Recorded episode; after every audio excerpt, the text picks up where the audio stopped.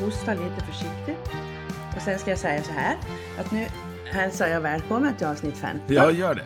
Jag håller på att spela schack, ja, men hälsa välkommen. Ja, men jag hälsar välkommen till avsnitt 15 av podden Skriet från vildmarken. Och då ska jag börja med att säga att jag är störtkär i Marcus, I mig? Nej, i Marcus Heilig, psykiatriprofessorn som du pratar med i Vi måste prata. Jaha. Jag uppmanar Ja. alla människor som finns att lyssna på den podden, avsnitt 71. Hur går det med 72 schacken? är det. Skrev 72? fel i- Ja, nej, det går inget bra i schacket, men det... Eh, ja. Ja. Jag är helt fanatisk. Jag har ju spelat Fortnite och PubG och sådana här actionspel för att rensa hjärnan, men nu är jag helt såld på schack. Jag har inte startat Fortnite på en månad. Nej men det är ju mycket bättre för det, då använder man ju hjärnan lite grann. Då är det inte bara det passiva mottagandet så. Nej. Du har aldrig provat att spela ett, en Nej. första persons skjutare? Nej, det har jag verkligen inte för jag tror inte på det. Men vet du vad? Idag ska jag prata om kloka gummor. Till, Vilka är vi då? till exempel Alfons Åbergs farmor. Och så ska jag också prata om B i KBT. Det här ser jag väldigt mycket fram emot. Ja, för det är ganska allvarligt. För andelen deprimerade i Sverige har ökat från nästan 11 procent 2013 till 30 30 procent 2020. Det visar en OECD-mätning. Vadå 30% av befolkningen? Ja, så måste det vara så du, eftersom det står så. Att, alltså att man, jävlar. jag vet inte om det är en prevalens nu eller om det är livstidsprevalensen. För, för alla, många människor blir deprimerade någon gång under, under sin livstid. Så att jag antar att det är det det handlar om. Men det är alltså fler människor som blir deprimerade. Och för oss som inte har gått ut gymnasiet får du berätta vad prevalens är. Ja, alltså det är antal. Kan man väl säga. Förekomst, Förekomst. ja, säga. precis. Ja. Och då är det inte så här att det är 30 procent varje dag som är deprimerade utan ja, 30 procent av befolkningen blir deprimerad någon gång under sitt livstid. Ofta Och för, hur definierar man det då? Är det alltså så att man behöver någon form av behandling? Spela schack du. Men jag måste få fråga. Folkhälsomyndigheten de har publicerat en studie som säger att det inte går att påvisa att det är covid som är ors- orsaken till det, men det vet 17. För vilka är det som är symptom på depression då? Ja, för det första så ska den ju pågå i minst 14 dagar Ja. för att det ska räknas som depression. Och den kan se ut på jättemånga olika sätt, men några av de allra vanligaste symptomen är nedstämdhet utan någon påtaglig yttre orsak. Och då kan man ju glömma alla de här liksom som är nedstämda och deprimerade ett tag när någon nära anhörig har dött och så vidare. Det är, inte, det är sorg, det är inte depression. Mm. Eh, Man blir likgiltig och inaktiv. Man kan få ångest, humörsvängningar och försämrad minnes och koncentrationsförmåga. Minskad aptit och viktminskning och även tvärsom ökad aptit och viktökning. Och så finns det många, många andra symptom och jag ska inte berätta om de här för jag ska, nu ska vi inte ställa någon diagnos. Men det kan komma en depression utan någon som helst tydlig orsak eller utlösas av yttre händelser. För det kan ju utlösas också av stora livsförändringar, familjeproblem eller sorg, när sorgen inte går över. Att man fastnar i det. Svåra upplevelser tidigt i livet kan också göra att man lättare drabbas av depression i vuxen ålder. Man har inte lärt sig att hantera det och gå vidare så att det blir någon sorts pålagring. Och det är många olika faktorer som bidrar till en depression. Till exempel biologisk sårbarhet, alltså hormoner och så vidare, ärftlighet och stress. En depression kan också vara ett tidigt tecken på en annan sjukdom som demens, hjärntumör, brist på sköld sköldkörtelhormon eller andra hormoner samt blodbrist, alltså anemi, och B12-brist som kan ge ganska djupa depressioner. Och årstidsbunden depression, det vet det här höst och vår och så vidare, det är inte en egen diagnos utan det är återkommande depressionstillfällen med symptom som uppträder under vissa årstider. Eller vissa delar av året. Och vad som orsakar det, det är inte helt klarlagt. Men eh, solljus och kroppens inbyggda klocka kan ha en del med saken att göra. Det, kropp, Mm. Kroppen har ju en egen inbyggd klocka som fungerar även om det inte finns ljus. Och det här har, jag tror jag sa det förut, va, att, att det var några psykologer som forskar på det här genom att ha solrosor i ett mörkt rum. Så vrider de sig efter solen även fast de inte ser solen. Det är ju sjukt. Ja, fast det är ganska spännande också. Ja. Ja. Och tidigare i något avsnitt så talade jag om en, jag tror fortfarande, jag har inte kollat än om man är kanadensare, men om en psykolog som heter Christopher Martell. Och att han rekommenderar något som heter BA, beteendeaktivering som behandling i första hand. Han utesluter inte att man samtidigt läkemedelsbehandlar och det är viktigt, för ibland så måste man göra det. Men kort så bygger den här beteendeaktiveringen på att det sammanhang man lever i en bättre och effektivare förklaring till varför man blir deprimerad än inre faktorer som tankar och känslor. Alltså det är ju mm. lättare att, att förstå liksom att eh, jag har ett tråkigt liv. Jag gör ingenting, jag sitter bara hemma, det händer ingenting. Att det är orsaken till att jag blir deprimerad. Än att man ska till och försöka förklara att jag har felkonstruerade inre kognitiva scheman som jag måste göra om. Att jag hela tiden nedvärderar mig och säger att ja, men det är mitt fel att det inte händer någonting. För det, det, det är svårare att komma åt det. Mm. Och det är, så, alltså det, det är ju mer effektivt då för att omgivningen är en enklare och tydligare plats att göra interventioner, det vill säga behandla. Och man kan säga att när man gör en sån här beteendeaktivering så gör man ju en analys och så försöker man att hjälpa folk att förstå omgivningsfaktorerna som orsaken till en depression. Och så försöker man att identifiera och angripa beteenden som upprätthåller och förvärrar den här depressionen. Du vet här man drar sig tillbaks, man stänger in sig på sitt rum.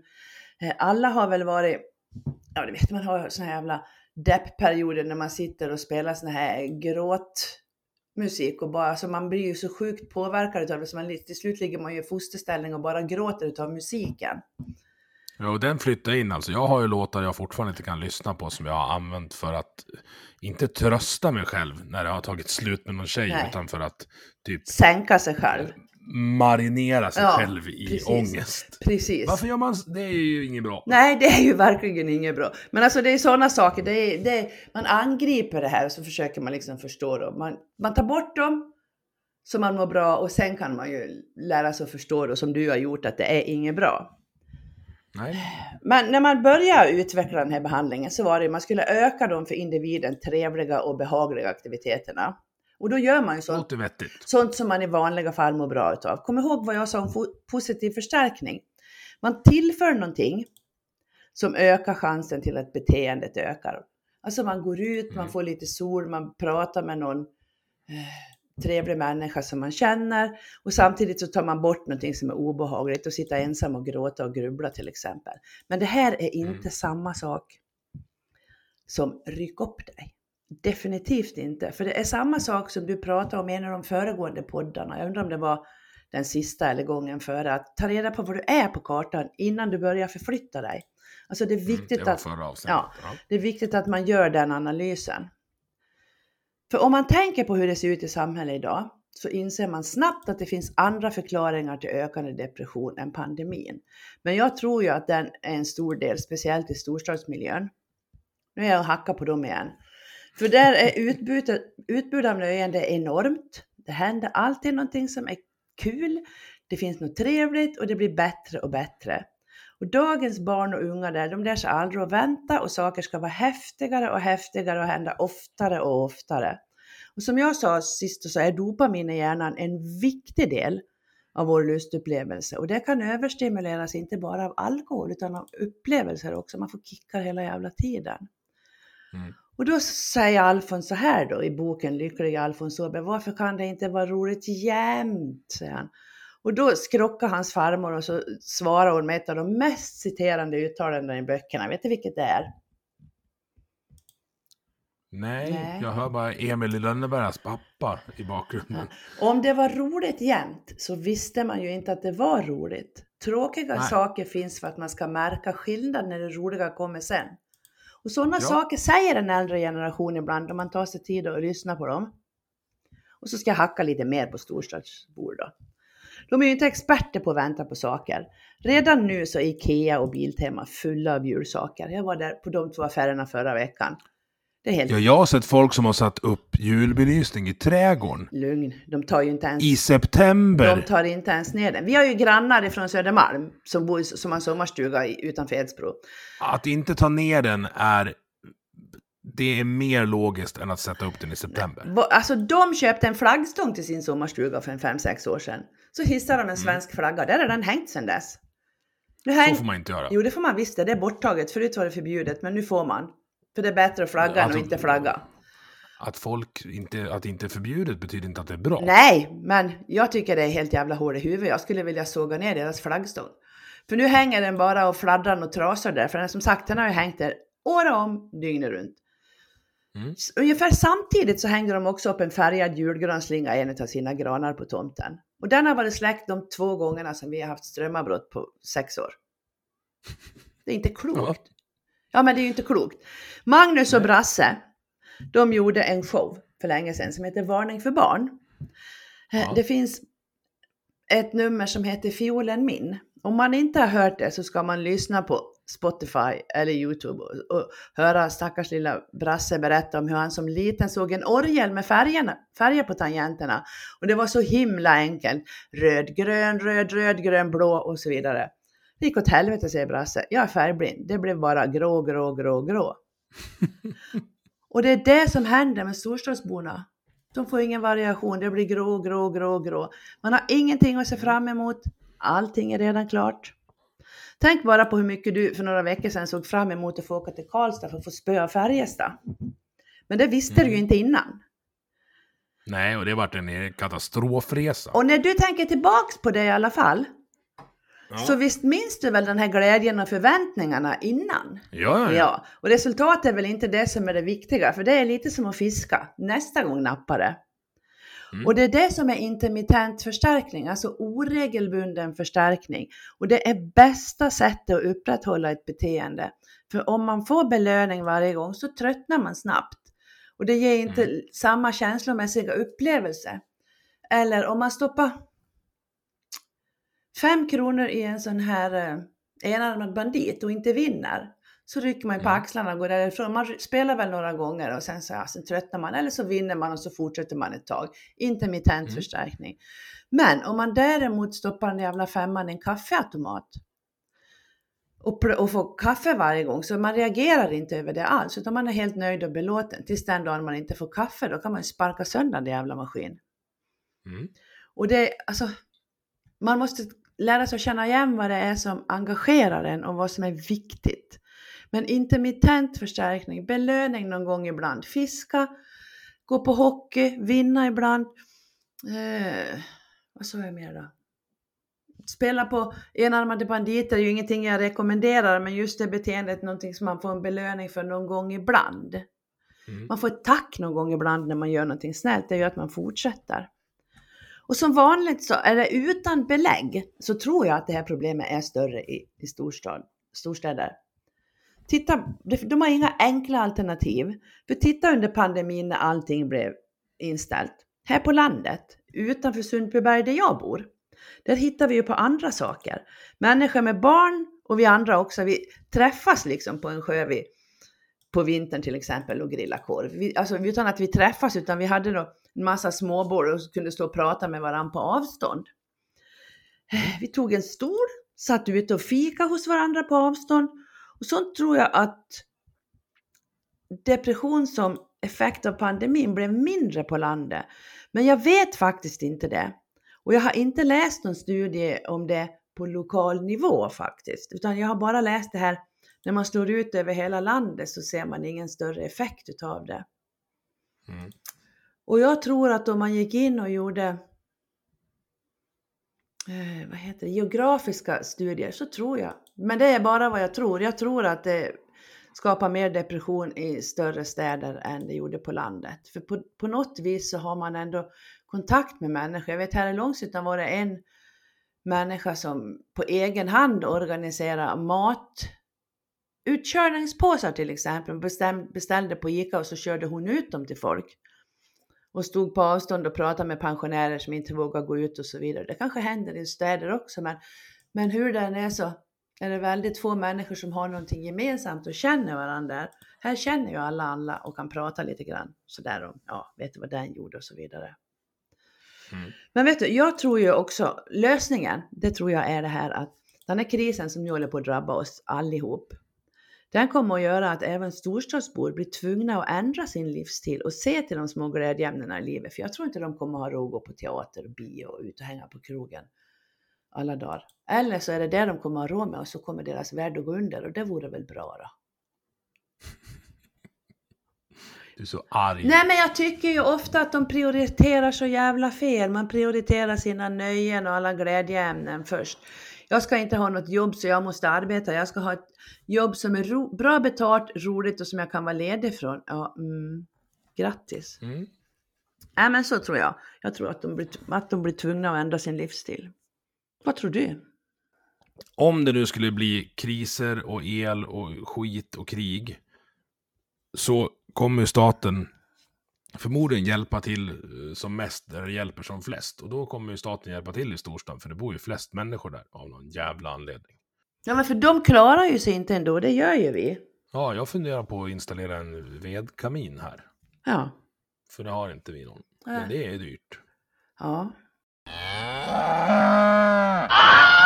Men nu är det min tur. ja nu är det din tur.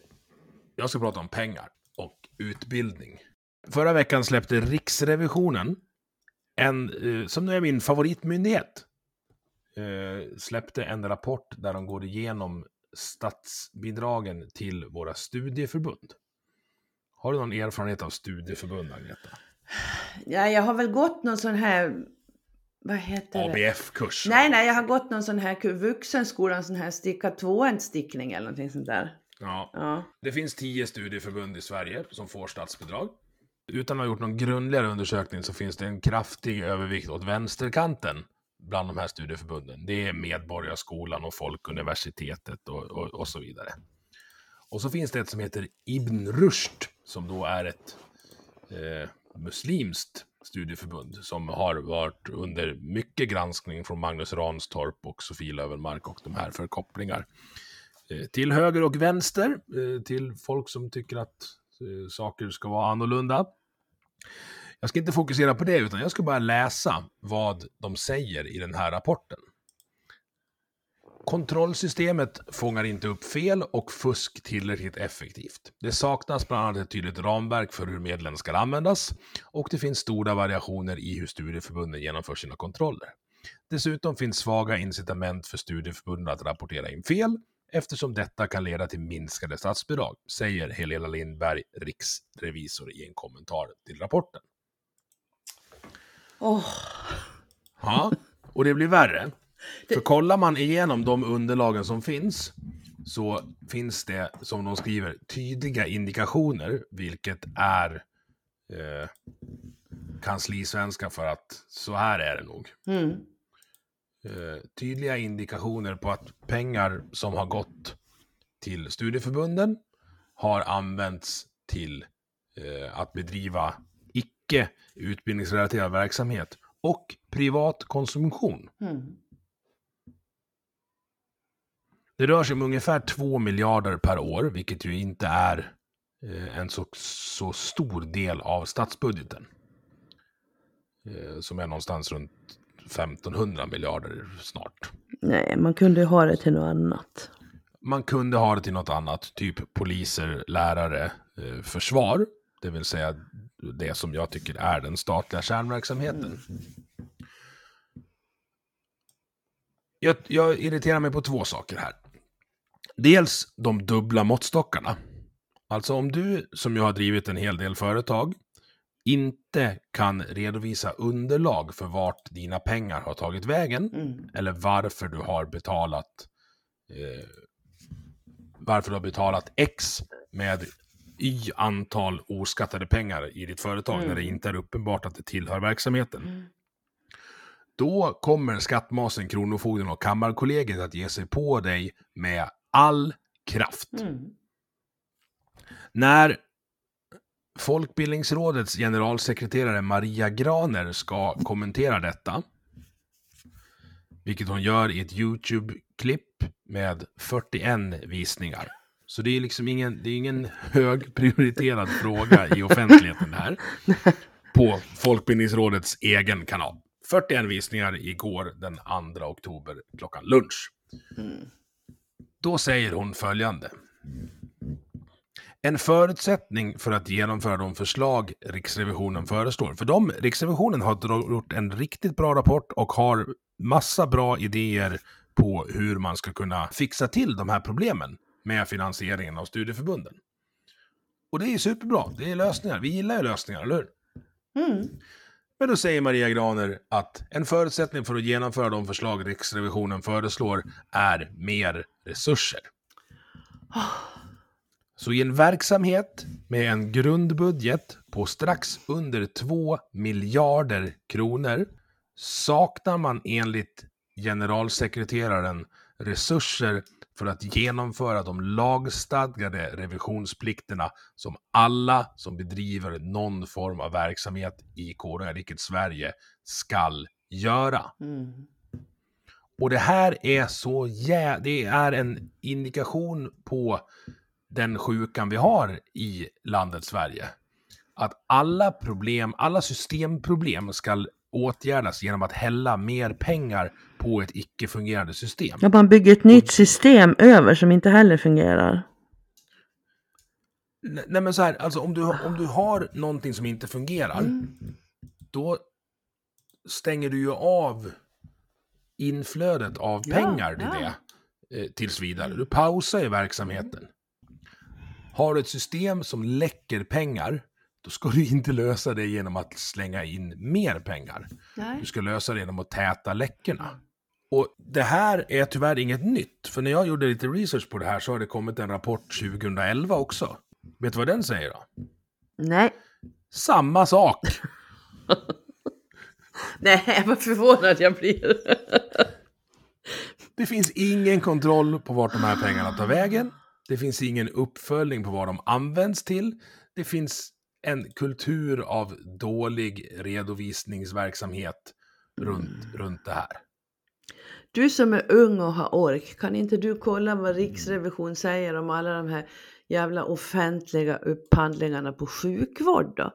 För det är ju, min erfarenhet är att de bara upphandlar och sen följer de aldrig upp det. Vilket leder mig in på nästa steg. Ja. Lösningar. Ja. Alltså att det uppenbarligen... Nej, men jag ska inte säga att det uppenbarligen fuskas. Det finns ju starka indikationer på att det är någonting fuffens här. Det kan vi säga. Mm. Det håller jag med om. Ja. Det undergräver ju förtroendet för hela idén med någon slags folkbildningsrörelse. ja. Därför måste vi införa tjänstemannaansvar. Ja. Alltså de som har godkänt det här ska få sparken eller åka in i fängelse och bli återbetalningsskyldiga. Ja. Vi ska definitivt inte öka bidragen för att starta någon slags eh, revision. Det är, det är som att skattmasen kommer hem till mig och säger så här, men, nej, men nu ska du betala in de här eh, 100 000 i skatt som du eh, missade att betala in. Mm. Ja, det kan jag göra, så jag, om jag får 200 000 av er. Det kommer de säga nej till. Ja. Min lösning på mycket är att den regering som vi fortfarande inte har sett om de kommer tillträda eller vilka det blir, borde ha som en hög prioritering att lyfta fram Riksrevisionen som en föredömlig myndighet. Mm. Att verkligen lyfta fram Helena Lindberg och låta henne kolla på fler ställen. Som du sa, vården, Ja. polisens omorganisation, läroplanen. Ja. Det är så mycket som, jag pratade om det med din eh, nya käresta Marcus där Mm. i avsnitt 72 Vi måste prata. Mm. Men det är väldigt många aspekter av landet Sverige där vi offrar medborgare på grund av att vi har målat in oss i ett hörn med ideologisk färg. Mm. Och med vi menar jag inte dig och mig, Nej. men de som, som har bestämt eh, väldigt länge. Mm. Och jag gillar det inte. Nej. Det är lite grann som det här kommunala lönesystemet, att ju flera underställda man har, desto högre lön får cheferna. Och när det blir för många underställda så knoppar man av och så blir det en chef till och så blir man sparkad lite snett uppåt och så får alla lite högre lön. Ja, och enda sättet att bli av med någon som är en dålig chef inom offentlig förvaltning, det är att se till att någon annan rekryterar människan. Ja, precis. Man blir alltid misstänksam när någon säger men honom ska du ta. Nej, nej, glöm det. Precis. Det är, det är inte bra Nej. alls. Nej. Men ja, Ja. och, ja ja men, men som sagt, lös, lösningen Bygg upp Riksrevisionen och visa vad de är. Mm. För där sitter det de här, eh, de, de vill definitivt se till att det blir ordning på torpet. Ja, och så mer ansvar utåt på folket. Ja, Mm. tjänstemannaansvar, Mm. tydlig ansvarsfördelning och tydliga konsekvenser om du misslyckas med Mm. ditt uppdrag. Mm. För det säkerhetsnätet som finns där ute för, för folk som, som gång på gång misslyckas med sina offentliga uppdrag, det finns bara inom det offentliga. Mm. Du får inget svar därför att det är trams. Du har låtit din hustru läsa hemliga handlingar. Du får inget svar därför att du håller på med trams. Ja, det är jag som ska tramsa lite grann nu. Och nästa efter storstadsbor så är ju egentligen mina favoriter att hacka på vad då? Alla andra? Media. ja, okej. Ja, drottning Elisabeth den andra. Hon är en ikon. Henne ska du väl inte hacka på? Jag ska inte hacka på henne, jag ska hacka på media säger jag. Hon är en ikon som alltid har regerat. Hon har alltid funnits. Det finns någon gammal sketch när någon skickar någon Roffe Bengtsson tror jag skickar sig själv som present till Elisabeth på, på slottet Balmoral. Men den får du leta på och lyssna på själv, den är också väldigt roligt. Men den 8 september så dog ju hon lugnt och stilla hemma hos sig. Efter en tids Mm. tillbakadragenhet och hon var 96 år. Tre veckor senare så presenterar pressen en fantastisk nyhet. Att efter obduktionen så har dödsorsaken fastställts till att vara hög ålder. Vilket jävla trams. Ja, Det, det dör man ju inte av. jo, det gör man. Organen lägger ju av när man blir gammal. Jo, fast då dör man ju för att organen lägger av. Ja, men det är, de lägger av på grund av att de blir utslitna. Det är samma sak som att en bil stannar när, den blir när, när det tar slut på allting. Ja. Ja, så så är det. Hög ålder, naturlig död. Och det ska man behöva slå upp sådana stora rubriker för. Låt människan vara i fred. Sluta tramsa. Folk dör. Mm. Och nu spelar du schack hör jag. Nej, Nähä. jag funderar på vad dina hundar håller på med. Ja, jag vet faktiskt inte det. Jag tror att Nej. posten kan vara Nej men så här, ut, utveckla det där. Alltså varför är det trams att säga att hon dog av dö- hög ålder? Nej, det är inte trams att säga att hon dog av hög ålder. Det är trams att överhuvudtaget göra en stor jävla tidningsrubrik utav det. Alltså det, hon dog ju naturligt. Det behöver man ju inte slå upp i någon sorts braskande rubriker och försöka göra en nyhet utav. För det, det är ju ingen nyhet så, utan folk dör av hög ålder. Människor dör. Ja, hela De tiden. har glömt det. Så. Och en annan sak som är trams, det är ju det här då, och nu har han förlorat kampen. Vilken jävla kamp? Han dog. Men det är bara oms omskrivningar för att folk tycker att det är jobbigt att prata om. Ja. Och ju mer man skriver om det och gör sådana saker utav det, desto konstigare blir det. Så är det. Nu lär du gå och ta reda på hundarna innan någon av dem dör. Ja. Sammanfattningsvis idag då, så eh, vill jag lyfta upp Riksrevisionen. Agneta eh, funderar på om det är jobbigare att bo i stan än på landet. Det behöver inte jag fundera på. Tack för det. Tack för idag!